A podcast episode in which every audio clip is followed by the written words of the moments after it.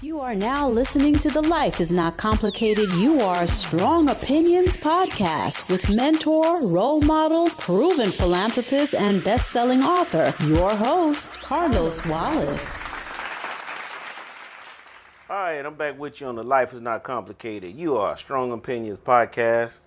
And I got my man Chance Glasgow with me today. What's up, brother? Hey, doing, man? Good to hang out. Uh, we just met today, finally, for the first time. Yeah, yeah.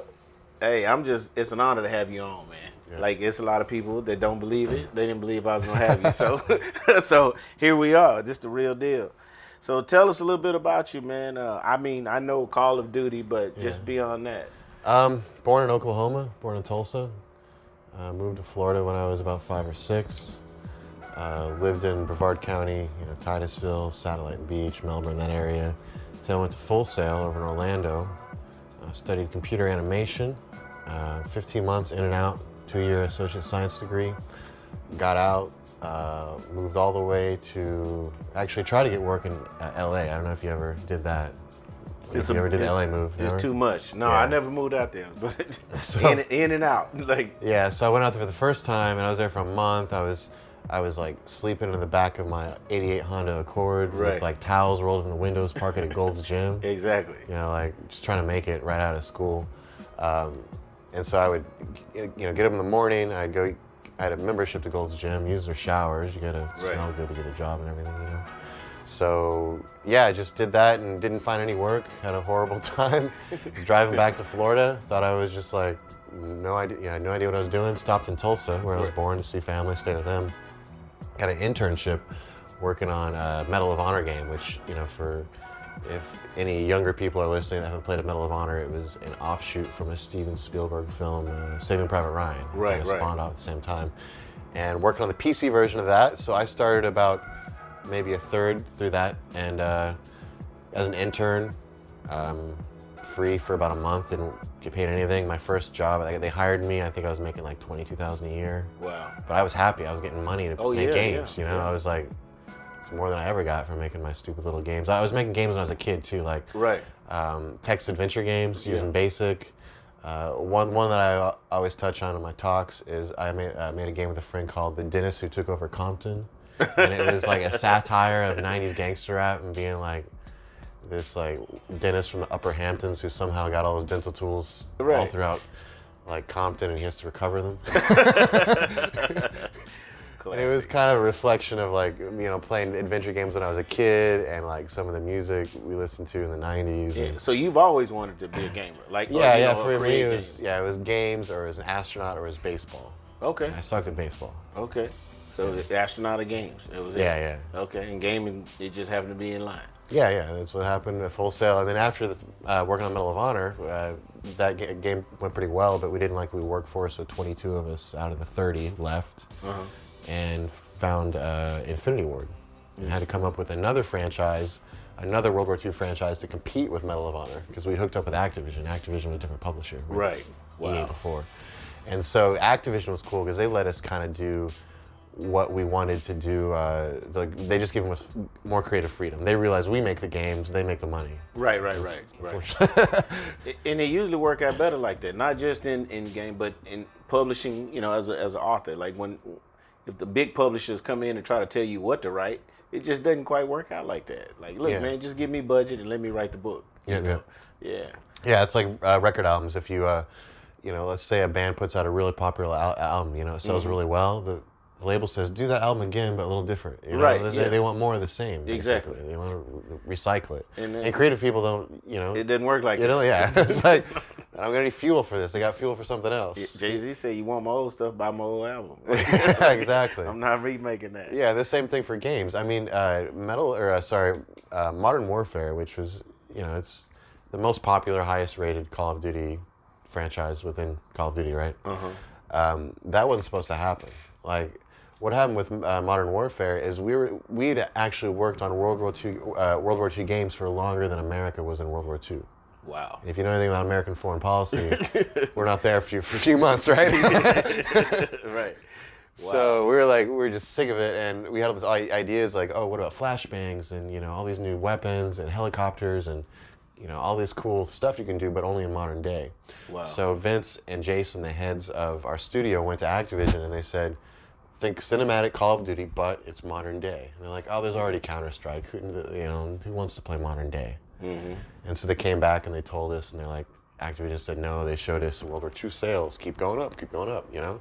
Do that. And so we're like, what if we just lock our doors for like two or three months and just prototype what we want to prototype and just don't tell them? Mm-hmm. And that's what we did. like, we kept them out of our studio for like two or three months prototyping um, uh, one of the levels, and they loved it, but they're kind of mixed, obviously kind of angry, but it also thought it was amazing. you know? But, but I, I, think we can say safely say it worked out. Yeah, it worked out. I mean, Modern Warfare 2 was, you know, uh, I think at the time the you know, biggest selling game ever or something, minus games that were attached, like, you know, Mario came with a Nintendo. You can't Right. outsell attached games. Right. But, uh, yeah, that was when we went from being like, you know, Modern Warfare 1 was like, oh, we're up there with GTA, Halo, big games like that. But Modern Warfare 2 was like, now we're being compared to like Avatar and Oh, wow. Star Wars and all these other huge franchises that make, you know, billions of dollars. Man. So that, crazy. that was, for me, that was the peak of working on yeah. Call of Duty. Man, I love it. That's that's what's up. Well, before we go any further, I want us to talk about how we met. You Yeah, know, yeah. Uh, of course, we've been on we're doing the conference calls for like the last six or eight months. Yep. But uh, I, I wanna I wanna share that story because I love the project we're on, Yeah. working on, and and I just again want to say thank you for you know dedicating your time to it because uh, I think it's a project that could really make a difference. Yeah. And to me, that's what it's all about. Mm-hmm. So to know someone of your stature is still willing to do that type of work, that's Yeah. that means a lot to me. Yeah, man. Thank, uh, thanks for having me for sure. But uh, but yeah, share share you know the virtual reality. Um, Stuff we're doing now. yeah. Yeah. So um, you know, obviously the reason we're both here Mm-hmm. Is for the first time we are using uh, VR, our software Rumii, which is um, by my or my company Dog Simulations, to connect social workers with victims of trauma, mostly human trafficking in this case, uh, to see if they actually open up more with the social workers in VR. Um, from firsthand experience in VR and other people I know who are involved in VR, they'll all tell you that people feel more open. They're a little, a little more vulnerable Right. in VR. Right. Um, the way I compare it to, it's kind of like you know when you put sunglasses on, and you feel like people can't see you, kind of. You know, you're a lot hidden. cooler. Like- yeah, you feel like like you're blending in and people don't see you. You feel like hidden Right. behind the sunglasses, even though you know everyone can see you. You're not Right. visible. Like something about that, you feel like you're there, but at the same time you don't feel completely attached. I where you got you. can open up. Yeah. Um, so we're sense. seeing like people with social anxiety, Asperger's, whatever. Um, you know, they, they seem to be a little more feel a little more safe because they can just come out of it. Mm-hmm. Just take the headset off. so at this tomorrow, um, yeah, we're going to be putting um, some victims of human trafficking and other horrible situations in Rumii with uh, social workers, uh, doing a little documentary, uh, doing a double-blind study, and hopefully we can find that um, this is a tool to help people who've been through a lot of crap. oh, hey man, I've labeled you a game changer, so Yeah, this is gonna, this is see. a game changing project. Yeah, I yeah. promise. I see it already. And I'm, I'm, you know, at first it was like I feel like it's one of those things that's gonna just keep building up. Like it's Yeah. Obviously, we're this is a big tomorrow's a big day. We're shooting, but I think we're gonna learn a lot tomorrow. Mm-hmm, yeah. I told Dr. Bella get ready for her uh, interview on the Today Show because it's coming. Yeah. Let's see. Let's do it. Uh, But yeah, I uh, I'm like I told her I'm just uh, I'm glad she made me a part of the project. You Yeah, know, yeah. With Google, with our think tank, you can kind of pick who you want to be a part of. Yeah. You know what it is you're doing. And as a matter of fact, the the meeting where you guys met, I wasn't even there. Yeah, You know, yeah. It was the Orlando meeting. And uh, so, how did she even approach you about it? Like, just um, you know, I was doing where the I forgot the name of the. You, do you know the name of the organization? I forgot the name. yeah, Google Next Gen.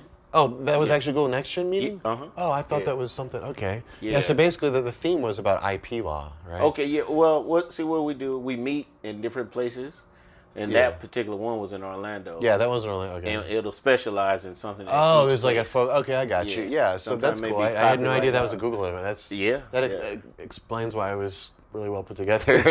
looked, looked funded. well funded, well funded. yeah. Um, so yeah, I was doing a panel with um, our CTO Albert Perez on just VR technology and what we do. You know, um, a little bit more about the tech, basically. you know, everyone's used video conferencing and everyone's pretty much stressed out about it. You know, it's it's not it's not like hanging out with people. Right. It's, it's awkward and you know, tons of issues. And so we use VR to take up to 40 people in the same room. Is that right? Yeah, in the same room, put them in there. You know, you've got controllers and your head's being tracked, so you've got your body language. Wow, that's So- dope. that's yeah. like you actually there. Yeah, you feel like you're there. It's like in VR, a good VR experience, you know, you feel present. Yeah. When you network other people in that environment, then you feel present with them. And there's just like this sense of presence. So You're hanging out with people, whether it's a game or, or, or this. Right. You know, a VR gaming online is going to be amazing because you're going to be hanging out with your buddies doing crazy stuff in war. You're to be in a war with your buddies. Wow. And you're to be hiding behind a wall, popping up, shooting. Like, it gets intense. Crazy. not roomy. Yeah, we're conferencing, but I'm I'm a gamer obviously, so I get Right. excited about the VR games too. Um, but yeah, like you can bring in 3D models. So if you're an architect, you, let's let's say you're an architect in Miami, you got a client in New York, and you're like, hey, I'm I'm you know making some progress. Let me show you. You pop that model into Rumii, you pop your SketchUp file into Rumii, you walk through your actual house or building that you're building, and you can go around with a 3D pen and like mark notes and like say, hey, this door is too tall. You know, bring in videos, bring in PDFs, uh, sound, yeah. I need to talk to you about that off the mic, man. I, Yeah, yeah, it's- it's very useful. Just popping in, just Yeah, basically, the, it's it's the VR replacement for video conferencing. Yeah. So it does everything, everything that uh, video conferencing can do and more. You know, we have Full Sail University does classes. Harvard they have a Egyptology class that they have inside of an Egyptian pyramid, a 3D model of a pyramid, and they have Chinese students in China and Harvard students in Boston being taught in real time under the same professor of Egyptology in a temple or in a pyramid. Right. Like they're immersed in the environment that they're learning about. That's amazing. Man. So you can take any kind of environment, any any any photogrammetry, any scan, any Right. game environment, character, just bring it in. So how do you how do you keep it updated as far as because of course you know if I bought the software now, it wouldn't include all the pyramids or, or And that's content. Like think of it like as an MP3 player. It doesn't come with Okay. MP3s, you know. Right. So you can go on like Sketchfab, or you can make your own content. You know, there's a lot of places that sell content free as well and bring it in. Something that's going to be huge for for education. You know, since you work in education a lot, is we need more content. We need more 3D models of anatomy. Well, there's plenty of anatomy, but just as everything that you learn in school. Um, because they're going to be able to go in VR and see these things in scale and interact with them. Right. You know, because imagine in like in traditional school, you look at a you got a, either a PDF on a iPad or something, which isn't even traditional. Super traditional is a, a textbook, Right. two hundred dollar textbook that shows you three angles of a drawing of a heart. Right. Well, in, in Rumii, we just import that heart. It's animated. It's actually with all the ventricles. You walk around it. You can put it in scale. You can make it giant, and you're absorbing that in three dimensions rather than looking at two dimensional angles. Because we're 3D people. wow. You know, so to to, to learn in 3D is, is a big difference. You know, it's, That's it's gonna change everything, man. I mean, it it'll definitely give a better understanding because you're actually seeing what you're gonna work with as Yeah. opposed to just being on a page. You yeah. know what I mean, if if you can create it in a 3D modeling program, you can experience it together in VR. So Man, you blowing my mind. Yeah, right, we're gonna have to go to a break, man. I need to talk to him off off mic because uh, the ideas are coming to me. yeah, there's a lot. I mean, we could do this pod. We could do this podcast in, in VR. Just think about it. Wow. Each headset has a mic, right? Right. And so you're already lapelled up, basically. Yeah. It's in the same. So the audio quality is awesome. It's better than Skype. Yeah. And you can do it in any environment, and you don't have to fly them over to your studio. You're just like you get a hold of a VR headset and lets me in rooming. Put yep. Yeah. Wow. We'll be right back with you on the Life's Not Complicated Strong Opinion Podcast. Hi, everyone. This is Liz Faultless here to let you know about my children's book, You Have a Superpower. It's part of a series of books I've written to empower, to inspire, and to help young girls everywhere realize you have special talents, special gifts that can make you an amazing person. I call them superpowers because these extraordinary talents, whether it's math, science, art, sports, or even writing, can help change the way people look at themselves and the world just by watching how confident you are about your extraordinary gifts. It's the perfect book for any young woman who needs a positive reminder that she's smart, gifted, and important. You have a superpowers available on Amazon.com. Order yours today and let that special young girl in your life know she can change the world one superpower at a time.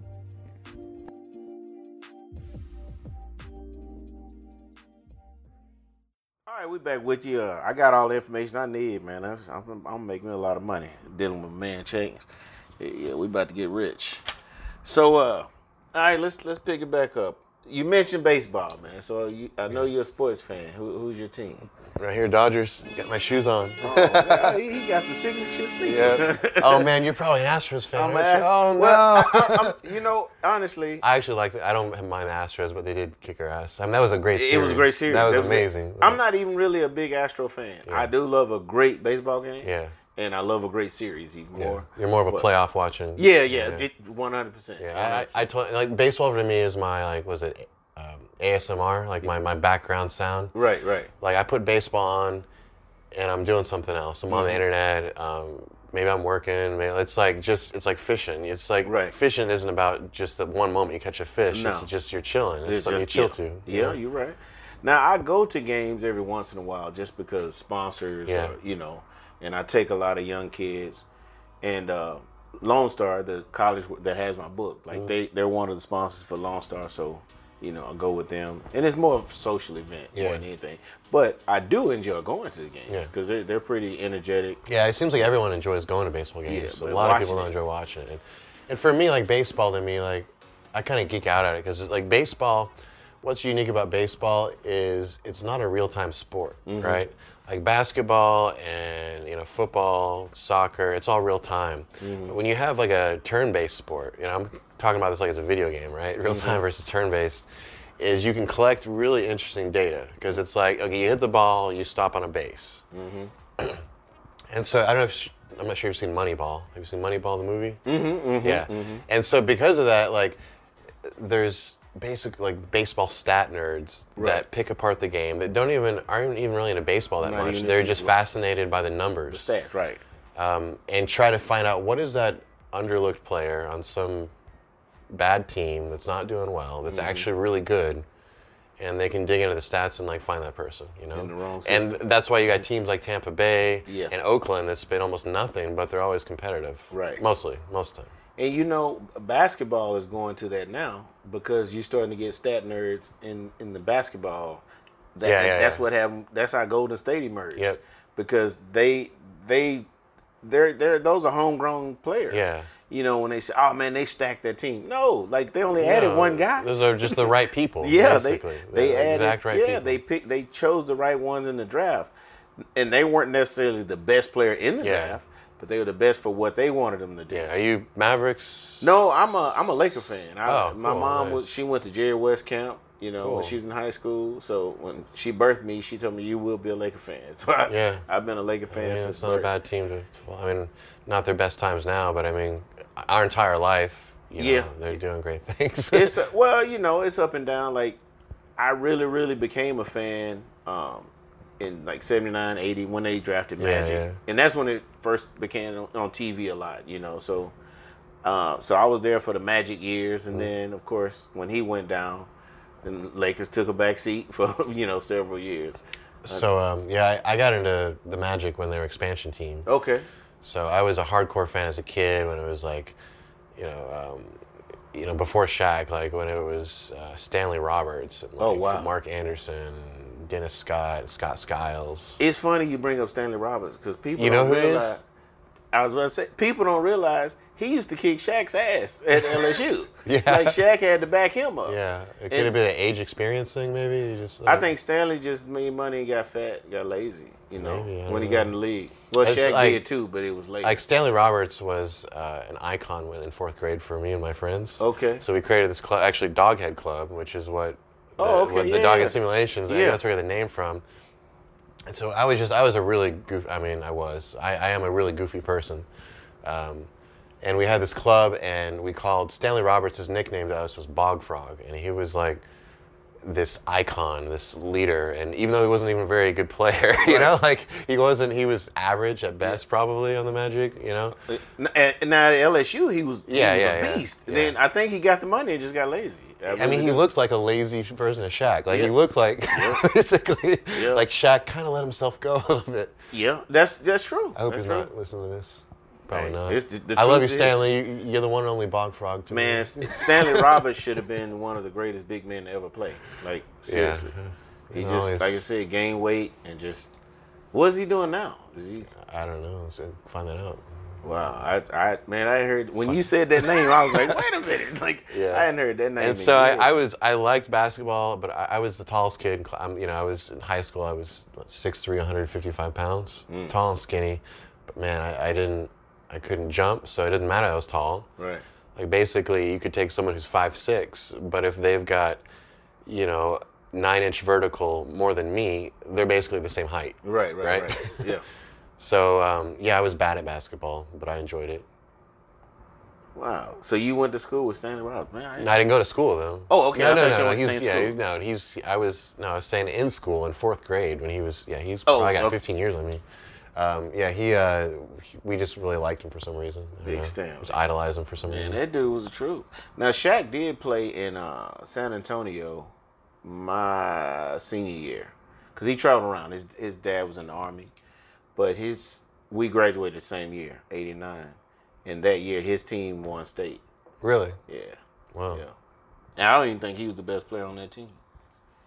Yeah, he was. You know, he was big. He's Yeah, just yeah. a big old kid. But uh, also, to me, Manute Bol was like, he was a really good person. Manute Bol, like he, Mm-hmm. like so, he was kind of like a Man- like like a Manny Pacquiao, like almost a huge chunk of his salary went to like Africa. Giving you know, back, like, yeah. like, he gave back, and he unfortunately died at a young age. But Right. his son now, Bol Bol, I saw him Yeah, uh, he's- he's last year during the playoffs, yeah, the yeah, college he's- playoffs. yeah, he's he up looked like he's pretty good. yeah, he's got more agility. He's not quite as big, but Mm-hmm. he's still like six eleven or seven foot or something. and, and he can shoot the three. yeah. And who's gonna block it? That's scary, a seven-footer that can yeah, shoot who's, who's gonna block it? but uh, yeah, that's crazy. So yeah, you are a sports fan. You know, you know names that uh, a lot of people don't know. Yeah. Now it's back to Orlando Magic, man. They they started out like they were gonna be a great team. You know, they made some They're like always on the cusp. you Yeah, know, yeah, yeah. And then after Shaq left, it's like it's just a nosedive. Yeah. I mean, he was the star attraction. Yeah, and then Penny was uh, just injuries. You know, Yeah. had Penny Hardaway not had the injury bug like he did, they, he, he would have been a great player. He's doing some great things now. Though. He's coaching Yep. up in Memphis, and uh, it's good stuff. Uh, let's talk about some challenges, man. You, Alright. you said something about you know you sleeping in your car. We got Yeah, that. yeah. So after after you know you get into the business, you're making the money. You you you kind of hit the cruise control. Yeah. What are some of the challenges you face uh, after that? Um, I think the lifestyle of having to make be a game developer. It's a lot of time in front of a computer. You got to stay. It's easy to let your health go. You know, it's it's you've heard about I don't know if you heard about crunching in the game industry, but it's got a pretty bad reputation of like some studios work people 70, 80 hours a week. Oh, like wow. insane. Like seven days a week, 12 hours a day is Yeah, production, production. fairly production. common. Like Really? like toward, towards the end of a, a cycle. Now, at Infinity Ward, we had really good management. Uh, Jason and Vince were, you know, really good at managing the team, and everyone else that had managed positions. And we didn't have to crunch that much. You know, we would do like 12 hours Monday through, through Friday when we're crunching, and that's not bad for, for games. Doing 12 hours Monday through Friday is not considered a, a, crazy crunch. So it's, you're, it can take a, a, a toll on your health because they give you a lot of free food. You know, basically you get catered catered uh, lunch and dinner when you're crunching, right? Mm-hmm. And so it's tempting to order whatever tastes best.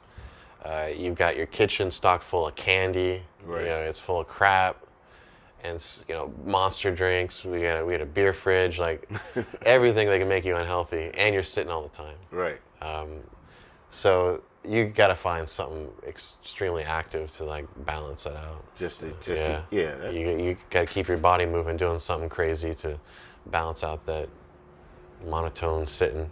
Yeah, that's the side people don't know. Like, you know, they, they get to see when you get the awards for the great games and all that, but this the the torture part they don't get to see.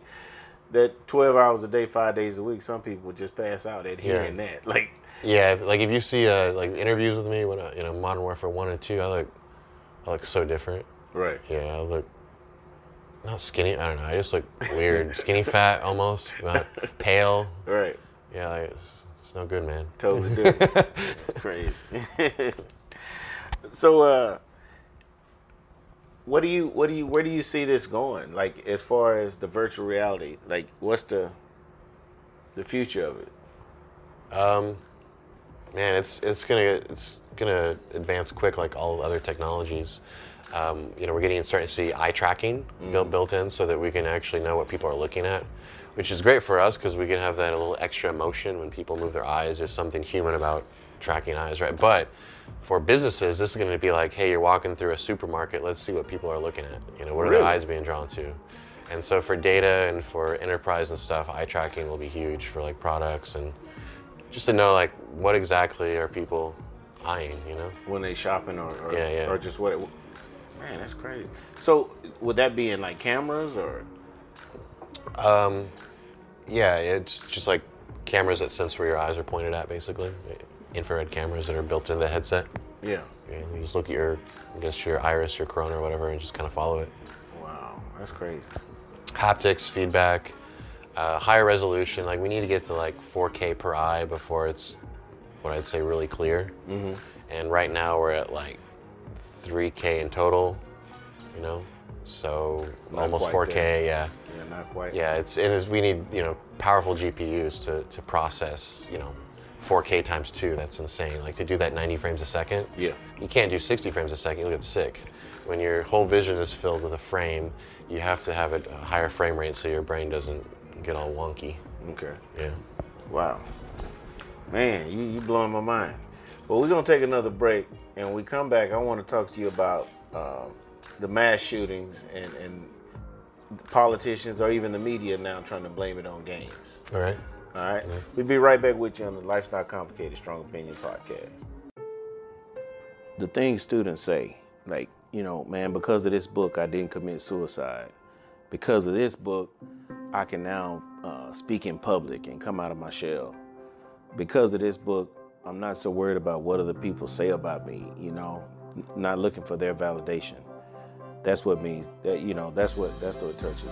Uh, my favorite chapter was about not letting either your boss, uh, boyfriend, girlfriend, mother, family, anybody get in your way of being successful in whatever it is you want to do. To purchase Life is Not Complicated, you are, or the other 99 times, or to download the audio versions, please visit carloswallace.com. Stream Life is Not Complicated, You Are, and The Other 99 Times. Train your mind to enjoy serenity on Tidal, Spotify, and Audible today. All right, we're back with you on the Life is Not Complicated. You are Strong Opinions podcast with my man Chance Glasgow. Uh, so when we left, man, I tell you, I, I wanted to come back and ask you about, you know, the politicians or even the media Yeah. blaming the mass shootings on video games. I mean, I, I think I'm with most people on this. What the hell are they thinking? You know, like, like, oh wait, wait, wait. Are we the? You know, it's pretty. You just look at common sense. Well, look at Japan. Right, You know, how many mass shootings does Japan have? right, Um, and they have had video games before anybody. Basically, their their culture has been deep in video games for decades, Yeah. right? Um, and you have other countries, you know, like Japan has, you know, virtually no civilian guns. We have Switzerland, which has tons of guns, and no one, there's no mass shootings. So it's, I think everyone's looking for a simple answer, and that's why they're fighting over it. When it's like, we got to admit, there's no simple answer here. you right, know? right, right. Um, yeah, it's but it, there's been study after study that's shown there is no connection uh, to violence in video games, and there's been a study that actually showed that uh, violent crime drops after a release of a major violent video game, like a GTA or a Halo, Call of Duty, whatever. Um, I'm guessing is it's just kind of like people stay inside, so they're committing less crimes and they're getting out a little of aggression too, maybe. Um, there's one study that's been cited over, like, you know, there's always one study that's being cited that by politicians. They don't care about the you know 50 others or whatever it is. Um, that they keep citing over that it's you know you could argue it's unreliable data or you could say well there's 30 other studies that contradict it and it's sample size right? Um, but yeah the thing is first off we make your you know when i make games i'm making games for adults. I'm not making games for kids. There's even a in the front of the box is m you know 17 and older right? Right. um, I don't control what parents you know, what parents let their kids consume, right? Right. Uh, it's just like movies. You don't hear a lot of people saying, "Oh, well, it's those rated R movies." we got to keep those. it's the exact same thing. Well, yeah, just like just like rated R movies. Yeah. You know, don't let your seven-year-old watch them or Right. play them, right? Um, and so yeah, it's it's uh, obviously I have a lot of sympathy for anyone involved in something like that, you know, mass shooting. But let, let's be realistic. It's like we're looking for a scapegoat there, right? That's, that's exactly what it is. I mean, And there, there are there are some people that I, I would say probably should not play violent video games. Like Yeah. some people, but they're already unstable. but they're already they're already unstable. unlikely to do stupid things. The game is just it's that other block, but they're, Yeah, they're yeah. already they're already kind of leaning. Yeah, I mean, in the '80s, I'm sure there was kids that like got a gun and shot something because of GI Joe or something, right? Right, like, right. it's whatever they're gonna latch onto and get excited about. Well, and what what bothers me is uh, parents that want to blame everything except themselves. You know, I, I remember when the Columbine uh, shooting happened, and they were interviewing one of the parents. It's like '93. Yeah, I think it was 94, latter, I think it was like 95, Yeah. 96. And blame Doom. Yeah. and uh, they were interviewing one of the moms eh, because the kid, I think two of the kids, they were having the guns mailed to the house. Yeah. And it was like, how can those kids have, they ordering these Yeah, guns yeah, yeah, and you didn't know. And she said, well, I hadn't been in his room in six months. They should have locked her up right then. Like she hadn't been in his bedroom in six months. Like she should have been arrested on the spot.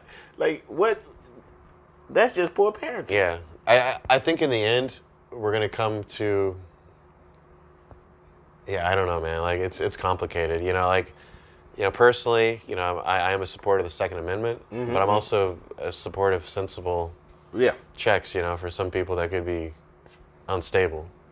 Yeah, well, Um, I have an idea, and uh, I'll share it with you off Yeah. record because it's going to be in my next book, so I don't want to put it out there. Spoiler alert. Yeah, but uh, but I think uh, I mean there are sensible resolutions. There there Yeah. really is. It's simple to you and I.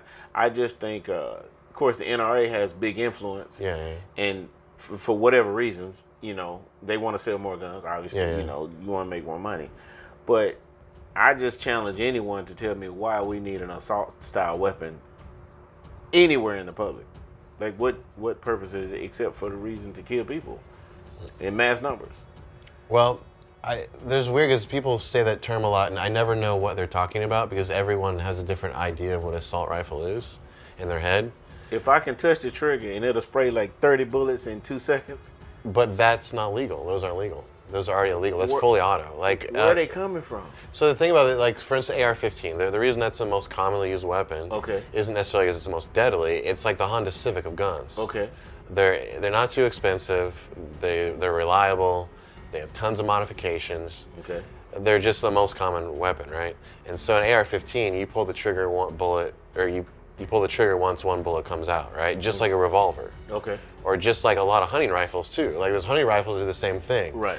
So in California, where they kind of defined a lot of these rules of what's an assault rifle, well, you could have a hunting rifle, but if you put like a pistol grip on it, they say, oh, that's now a dangerous military assault rifle mm-hmm. because the grip changed, or because the the, the stock extends, right? Okay. Um, But in reality, the danger of that weapon is equal to a hunting rifle, right? Um, so that's why I don't necessarily think, uh, personally, I don't necessarily think that you know, even if you just made all of AR-15s disappear magically, well, there's plenty of other weapons that are basically the exact same function. do the same yeah, thing. yeah. It just we associate the image of that weapon with war because that's what we use most commonly with infantry, Mm-hmm, right? Uh, except the M, the ones they have are M4s and they're fully auto. They can switch to fully auto. Right. Um, so when someone asks me like, should we get rid of assault rifles? I guess I, I'm not really sure what. Um, are they talking just semi-auto? Because that's like most weapons. That's almost most guns. And we've got what is it like more guns than people right here? Right? Like Yeah. 300 million guns or something. Right. Um, what kind of bloodshed would we have to this country face? Like, what kind of civil war would you face if we actually took the necessary action to eliminate most of those? Well, you couldn't. I mean, because once it's in your hand, like the government's not going to come into your house. And There say, were- How many guns do you have? Yeah, yeah, We need yeah. to take them out. Like that's not going to happen. It's just, Yeah. We're not that type of country. And so, like, I I feel like the if you really did something only thing that would work would be something really extreme, and something really extreme would lead to extreme violence. I think. I have a good idea. I'm gonna share it with you Yeah. on, on the next break, and, it's not necessarily banning the, Yeah, the yeah. weapon, but but uh, I, I think you'll like it. It's uh, you know, the the biggest thing when I worked for the railroad, there was rules that Union Pacific would enact, and not necessarily the in the FRA, which Yeah. is you know the governed railroads, and they would enact these certain rules, and I would think they were stupid. Yeah, yeah. Man, that's dumb. You know, one in particular, trains, we're governed on a signal system, Yeah, just yeah. like cars, right? And red is stop. And there was a year, I think 98, 99, there was one year where we had a high number of trains running red blocks. Yeah. So they enacted this new rule that a train can't come within 400 feet of a red signal. Yeah. So if you had to stop, you, your next signal's red, you have to stop 400 feet away from it Mm-hmm. to, you know, because any closer is a threat to you Yeah. bypassing it. Well, everywhere that there's a red signal, we had specific places where we stop near Yeah. a store, Yeah. near a, you know, for whatever reason. Well, now with this new rule, you can't stop by the store because you it's 400 feet, and we thought it was just dumb. Like, man, that makes no sense. But a year later, the red block violations decreased like 90 Really? percent Yeah. Yeah. because you changed the whole culture. Now your stop point in the signal Mm-hmm. Yeah. is 400 feet from the signal. You get what I'm saying? Mm. So it changed the culture. It may not do it in one day or two days yeah. or three days, but over time, Yeah. because now the engineers start his his mindset is to stop 400 feet before the signal, the not at the signal. yeah. Right, because you, you're thought to stop at the signal, and your train is heavier than you imagine, and it pushes you through the signal. Yeah. That's why the extra buffer zone. There you go. Yep. You know, so it's changing the whole culture. Yeah. Um, that that eventually, you know, changes the the mentality of the people. Mm-hmm. Yeah. And eliminate video games is not it. Like, Yeah. That's like, nothing. Like No, that's. that's. But uh, but I like I said, I have a solution that I I think uh Well, that you'll like. Um, being a global person, like in in gaming and and programming, you know, things like that. Like what you do, you work with people from of all walks, right? Like from all around the world. Yeah, I mean, obviously, gaming's super international. After Call of Duty, I moved to Brazil. I was there for a few years, uh, living in Brazil. Then came back to Orlando a couple years ago. Um, but yeah, I did a lot of traveling. Uh, at the end of a project, as an as an animator, you know, we can't really change stuff in the game right before it ships. Like art has to be in and done, and then we're just sitting back fixing major bugs. But we have tons of time off, so they'd send me out to these other countries in Europe, uh, Brazil, and just do a lot of media, meet a lot of people. It was, it was cool just to travel and get paid, you know. I thought that was interesting too. Yeah, share some of that. Like he was telling me off off mic, like about traveling around doing press. Yeah, I think people think about athletes doing it, or even rappers, uh, actors, but a gamer. Yeah, I mean, a lot of game developers aren't the in front of the camera types. They're not, comfortable, and so the pool to like choose from developers that want to, you know, do that job, it's usually not pretty high. And so, a background in like improv, we talked about this, Uh-huh. and, and acting, and like used to do stand up in LA for a while too. Is that right? Yeah, yeah, Oh, stand up, comedy store, Ice House. Oh, what? Come Yeah. on, man. Um, and so I was just like comfortable being on, you know, in front of camera on stage. It was like what I hate seeing myself. I never want to watch myself on video, but I don't mind being there and doing it. Doing it, yeah. because I know no one else like feels the way about I do about myself on video. You know, like no one cares. Grading you the way you. yeah, exactly. I get it. Um, but yeah, so it was just kind of a good mix, and it's a nice change from like behind the desk. Hmm. Yeah, I, like I said, I, I don't think I ever thought about that. Like you know, developers doing the interview, Uh, Yeah. you know, for the purpose of promoting a new a new product. Because hey, I hear about the game, Madden games like that. They just Yeah. kind of sell when they come out. They come out. I actually got a good story about traveling for Call of Duty. Oh, come on. All right, so I was in uh, Leipzig, Germany, right? German media, a little, a little more sensitive than other countries in Europe. They've got some historical reasons. You know? really. Yeah. uh, so they're kind of like overly, you know, a little. And, and so Activision, you know, I have to play. This is uh, Modern Warfare One, and I have to play through the level all gillied up in front of 500 media people at Gamescom, the biggest video game conference in the entire world, right? And so they're like, you got to play through this level, but you can't use God mode. I'm like, really? And they're like, you can't make sure you hit every shot because we can't hurt the dogs. So there's German shepherds, and I don't know if it was like it was because they were dogs or because they were German. you know, like like why they're like, but it was weird. Like shoot all the humans in the head, so you don't have to hurt the dogs. like what? all right, whatever, whatever. Activision, I'm gonna go with this. And so I I, I rehearsed it. I went through like 20 times at work playing this level headshot, headshot, you know, perfect. Nothing happened, right? Finally, I get there, you know, in Germany. I'm playing. It's live. 500 media people all over from Europe. First it's guy, like on the- good. it's like on a big yeah, screen? huge, huge projector, and I'm in the back, like playing it live. And no one does this anymore. Like anytime you see E3, it's all pre-recorded. Like, Oh, because every anytime you try to do something live, something's gonna go bad. Yeah. That's just how it is in games. It's gonna crash, or in my case. So I'm playing. I get to like the second, first guy good, second guy got him, third. Third guy, I think I got him. Fourth is like up in a tower, and he's walking behind like this piece of wood support, and um, I pull the trigger right as he's like behind that support, and I hit the wood, and then you start hearing the dogs. Like, oh no! The one thing I did this perfectly 20 times. I'm running around in circles because I'm like, I can't kill the dogs, but I want to look like I'm playing. You know, so what do I do? Yeah. What and so you know when you you play any first-person shooters on like Xbox or PlayStation, Uh-huh, uh-huh. and when you you know R3 like when you push down on the thumb pads, it's like a melee, right? Right. In this case, it was the I, I, I tensed up right like so the, the dog jumped onto me, and I tensed up and I hit R3. Oh, and. R3 timed perfectly is where you grab the German Shepherd by the neck and you just snap it. Oh, And so I just snapped this poor German Shepherd's neck. Not a real one. In case You- you're well, you didn't shoot in. dog. You Yeah, yeah, yeah. in case you're just tuning in, this is a video game.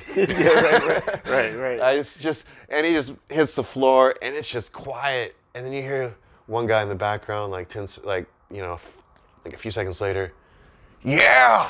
Oh no! And then everyone gets in, and then everyone's clapping and cheering because no one Oh, wanted to be the first person to cheer to that. Yeah. But then once the first person cheered, everyone was like, "Hell yeah, this is awesome!" Wow. And then um, later the next day in uh, Kotaku, Australia, they had an article that says Infinity Ward hates puppies. Yeah, it was it was a joke, but Yeah. yeah, and it, was yeah. So that was a that was fun. Man, the life of a gamer. yeah, man, I got to snap a German Shepherd's neck in front of 500 press people. You talk about awkward. Man. yeah, man. It's That is good. crazy. All right, we're gonna take one last break. We'll be back with you for the last segment of Life's Not Complicated Strong Opinion Podcast. Hi, everyone. This is Liz Faultless here to let you know about my children's book, You Have a Superpower. It's part of a series of books I've written to empower, to inspire, and to help young girls everywhere realize you have special talents, special gifts that can make you an amazing person. I call them superpowers because these extraordinary talents, whether it's math, science, art, sports, or even writing, can help change the way people look at themselves and the world just by watching how confident you are about your extraordinary gifts. It's the perfect book for any young woman who needs a positive reminder that she's smart, gifted, and important. You have a superpowers available on Amazon.com. Order yours today and let that special young girl in your life know she can change the world one superpower at a time.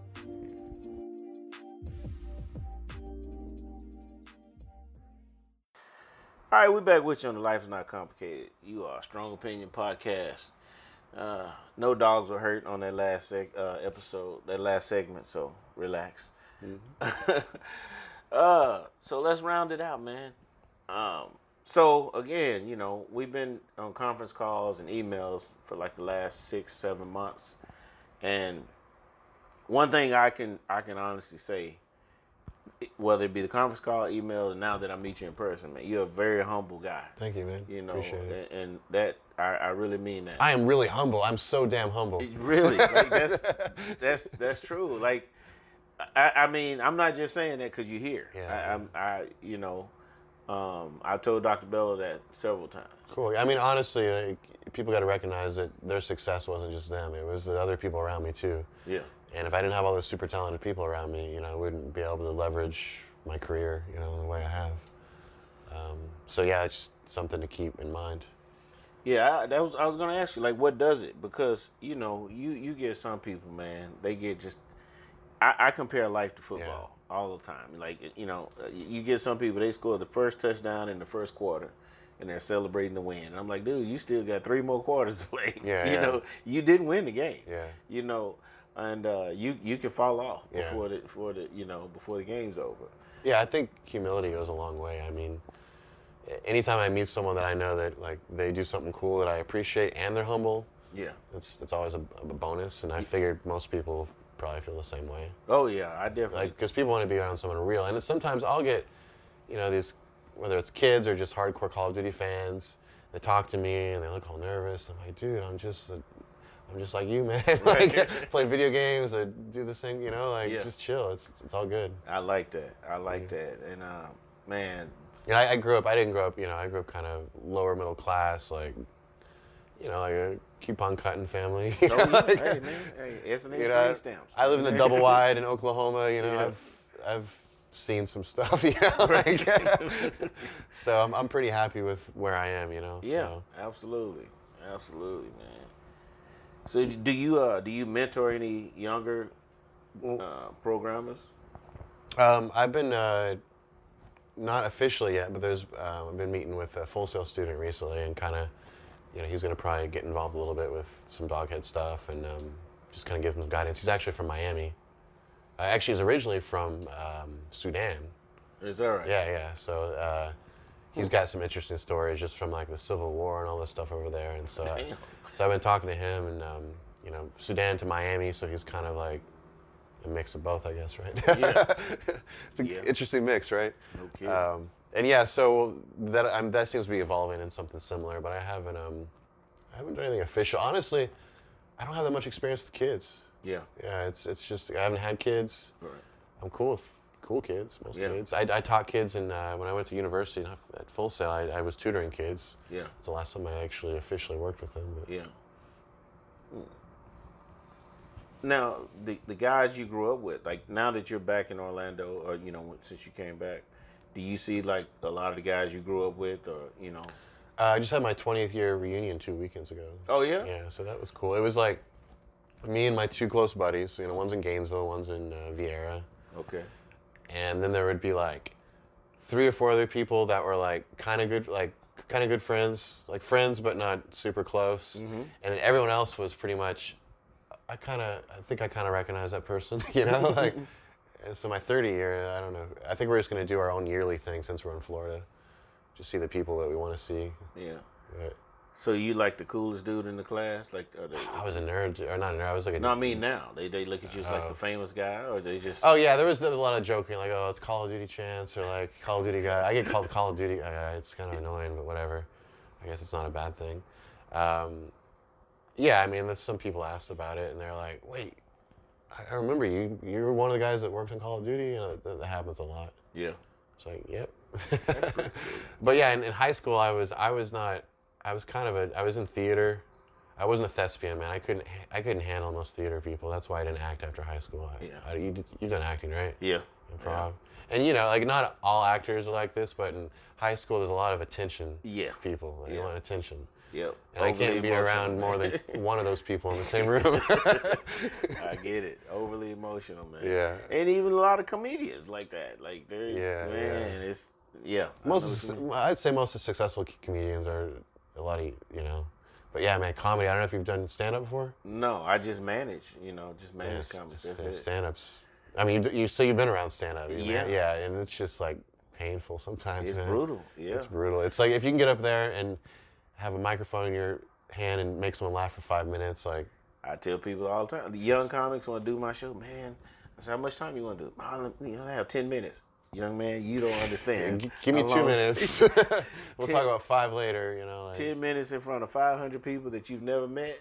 No, I think 15 was the longest I ever did. That's a long time. yeah. That's, that was like it really only had 10. I had to stretch that 15 out. Yeah, that it. Well, you know, I do public speaking, and it's kind of the same thing. You know, I tell people, it's not necessarily making people laugh, but it's a one direction conversation. To be able to talk for 15 minutes consecutively without someone talking back is hard to do. Yep. That's I very can't. hard I can't do that normally. Yeah, and that's You have to give them alcohol for it to even work. something, you know. yeah, yeah. Like that's that's that's very impressive, you know, for comics to be able to do that. Yeah. Like I try to explain that to non-comedic Mm-hmm. people, like they don't understand. Oh, I could do that. No, you don't understand. Brother, talking trash at your family reunion or at the barbershop. Yeah, everyone thinks they make their friends laugh. They can t- tell jokes, but It's man, not the like, same. No, it's not the same. like how many times I've been like, this joke's gonna kill, nothing. yeah. Or other times where like this joke sucks. I guess I'll say it, and then and then want to come to you on stage, you'll do it, and you'll say, "Hell, I didn't even think that was gonna be funny."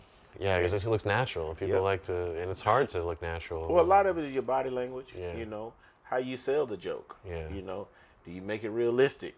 Like it's. I mean, it's it's it's such an art form. I love it because like I love comedy and poetry Yep. because it's like the last two art forms where the artist can get on stage night in and night out and speak their truth Mm-hmm. Yep. without filter. You know, music every day is filtered. And people have to accept it, even if they're offended. I mean, nowadays there's definitely you know a little more hoopla and people freaking out if you say anything offensive. But in Well- general, it's like the safest space. It's uh, Historically. and, and even with that, it just depends on the comedian. You know, when people ask me about that, they go, "Man, what do you think about people trying to regulate comedy?" I say they can't. Only comedy can regulate comedy, right? Yeah, yeah. Like, let's say I'm a comedian, and Budweiser is one of my biggest endorsers. Yep. For whatever reason, they pay me a million dollars a year just to say I, you know, I do a couple of commercials or whatever, and then I do a joke that may be offensive to say gay people or Yeah, yeah. or uh, Middle Eastern people Yeah, or, or whoever, whatever. blacks, whatever. Some group, some tribe that people have defined over time. and, and, and I go, man, I, that was no big deal, you know. Blah. And Yeah. Budweiser go, look, you either need to do a statement and retract that, or we can't sponsor you. No, okay, Yeah. take your sponsor and go to hell. Yeah. You know what I mean? That's what it takes. You can't restrict me. You can say, if you don't do, apologize, we're going Yeah. to take this million dollars. Well, okay, go right ahead. That's what restricts you. The need for the million dollars. You know, Mm-hmm. Yeah. when you don't put yourself in that position, you don't have to worry about that. So no, they can't restrict comedians. Yeah, Only comedians can restrict comedians. In uh, in Brazil, they just recently arrested a comedian for telling a gay joke. Is that right? It wasn't even.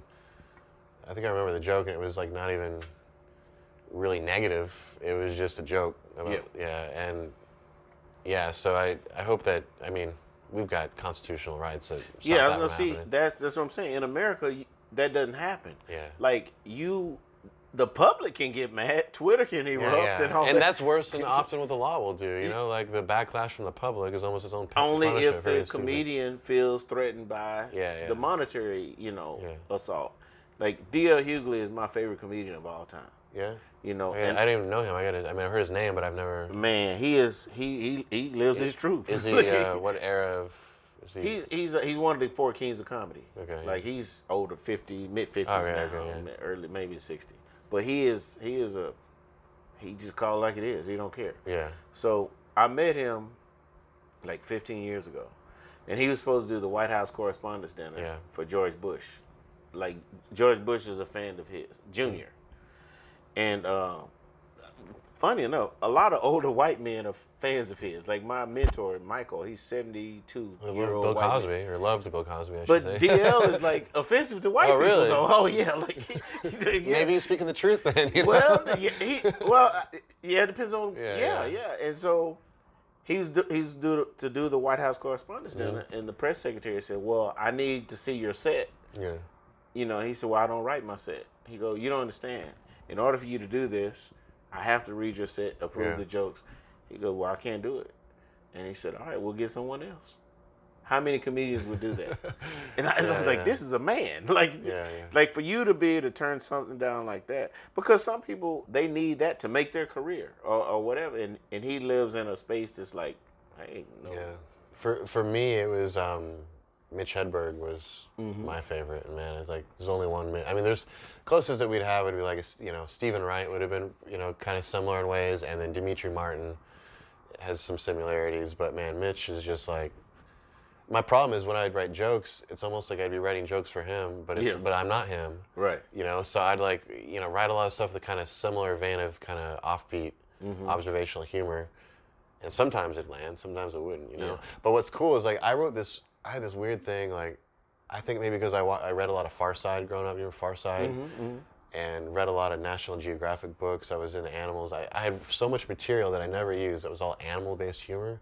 And so what happened is that before we did um, Rumii, you know, the VR stuff, I was prototyping with Elbert um, a VR game called Bear Tinder, where you're a bear bartender and you just like various animals come into your bar and every animal has its own personality. So like the sloth would come in, he's like, Come on. I want a Red Bull and vodka. You find out like the, the sloth is always wanting the uh, Red Bull because he wants to be just a regular speed animal. You know, he's got like a meth addiction basically just to be normal. or you got the horse who's uh, always talking about being pre-op, but you find out it just wants to be a centaur. Just all. Just wants to be a centaur. Yeah. So all these goofy animal personalities where I took all this like unused, a lot of them, they were in written jokes all the time. It was like, you know, how you get a, like, the comedians have a document. And Of it's course. not, it's not all jokes, it's like weird observations and they turn into jokes. Yep. And so I took all that and I had like two or three pages of drunk animal dialogue. Because like, what, what the hell would a drunk gorilla say to like a drunk chinchilla? Like there's so much comedy in these exchanges you could Of have between drunk animals.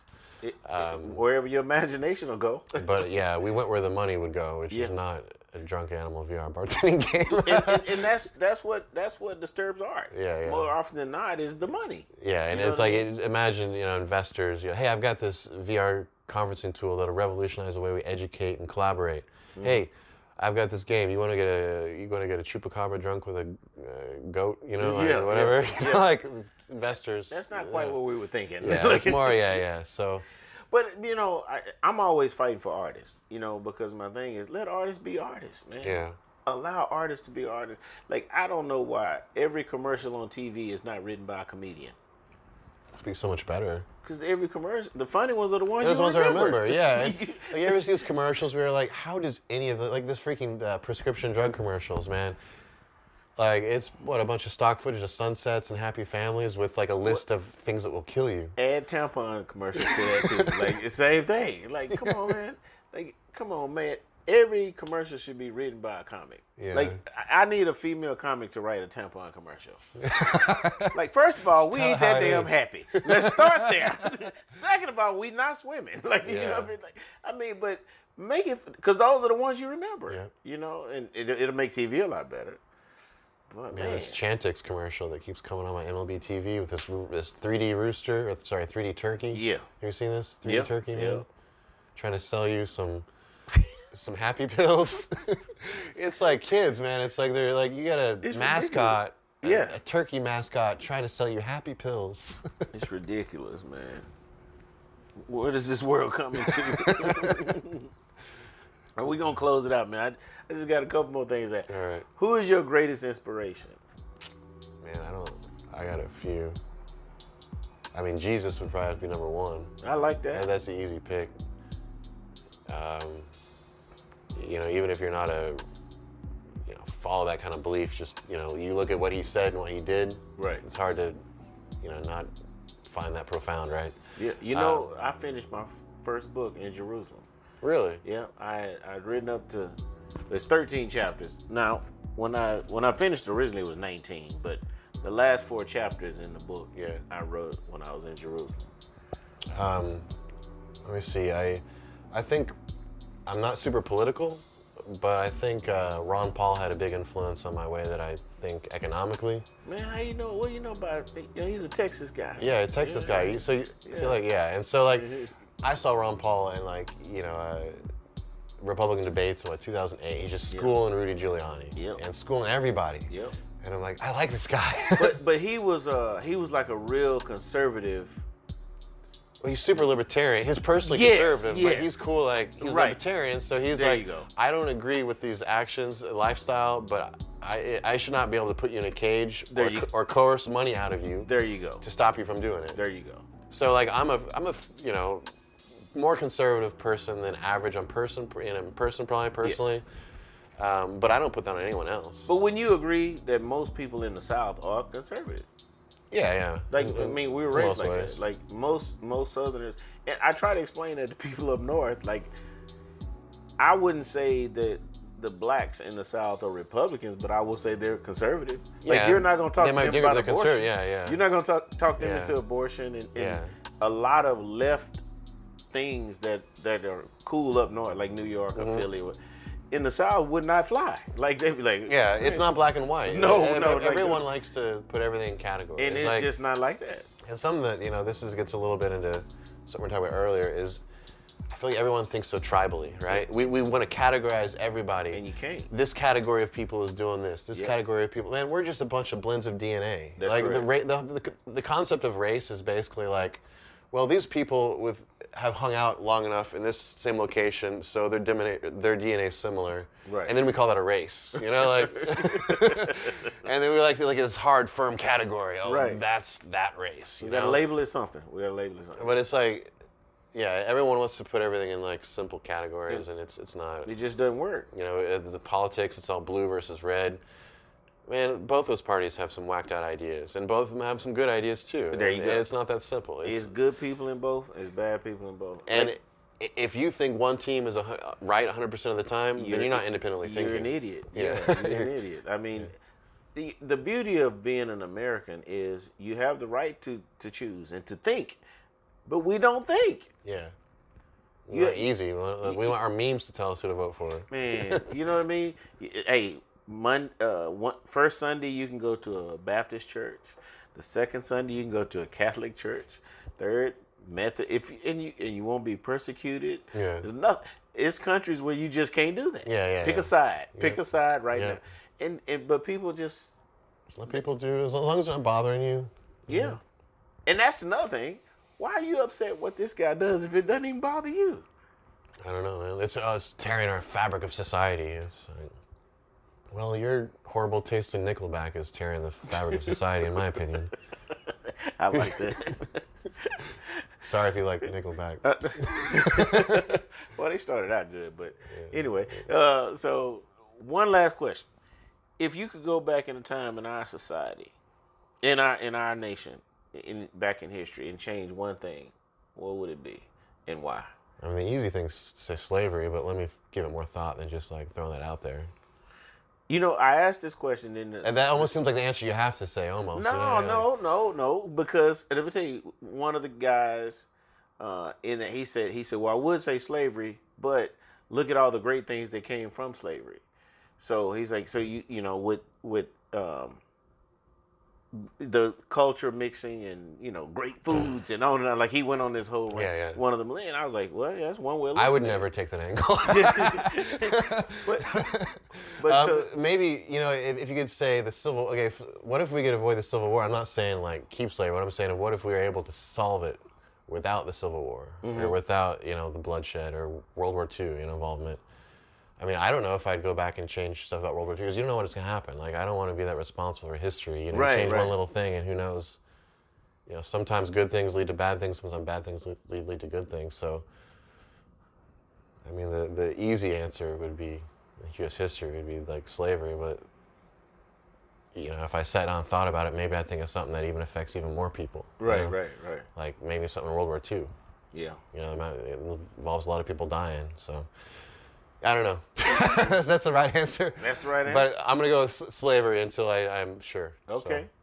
Nobody get mad about that. I Yeah, it's, it's definitely the, the, the safe answer, but it's, it's likely the right one. You know, so there's a good chance it's the right one. so. Hey, anything you want to say before we go? Uh, what do I see? Um, so uh, one, one thing that I talk about, when I uh, get on a little bit of a tangent, but it rolls back to what I was talking about earlier, is uh, like until recently we, we, we, we talked about this a little bit at dinner. We haven't actually, we're just now getting studies of people who've con- overconsumed social media their entire life, right? Uh, that, you know, since like five or six have been on, you know, whatever age, young age um, over-consuming social media, and we're finding that the overconsumption of social media, not balanced with the actual face-to-face interaction, is leading to depression, anxiety, bullying, all kinds of crazy problems, right?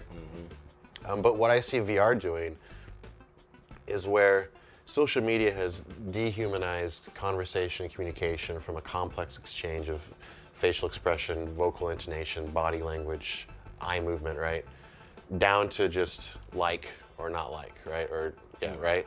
It's dumbed down the super complex exchange of all these things that give us little shots of dopamine and serotonin. Right. And now retrained your brain to get shots of serotonin and dopamine based off of a like. Right. And if you, most of your social, quote unquote, socializing is based off social media, if only 5% is like what we're doing here, that's going to wire your brain to not function well to face to face conversation. You know? Um, and so, what VR is doing with the ability to track body movement, you know, eye tracking, capturing your voice, you're talking to people, uh, 3D positional audio, it's actually going to rehumanize social media. Okay. You know, it's going to put take human data, apply it to those avatars, and actually kind of rehumanize it. So I think we're going to be back on the swing up. We've hit kind of rock bottom of the dumbest way to socialize already with with the like button, mm-hmm. and I think we're going to kind of the pendulum swinging back to the side of a little more human characteristics. I like that. Because, I mean, because some people like, man, we just need to get rid of it. Well, that's not an option. It's, Yeah. it's, it's here. Yeah. like you know, Yeah, it's like yeah, people you don't get rid of the tool, figure out what's wrong with it and how you can make it better. make it better. Yep. I like that. That's a good closer. Well, hey man, it's been a pleasure, and I, I really appreciate you coming on my Yeah, podcast. a good podcast. I can't wait to hear it. Yes, sir. And actually, I hate hearing myself, but I'll listen anyways. We'll make it nice. We'll make it nice. I'll I share it, and other people listen to it for sure. yes, sir. All right, uh, we'll be talking to you guys next week on the Life is Not Complicated. You are a Strong Opinion podcast.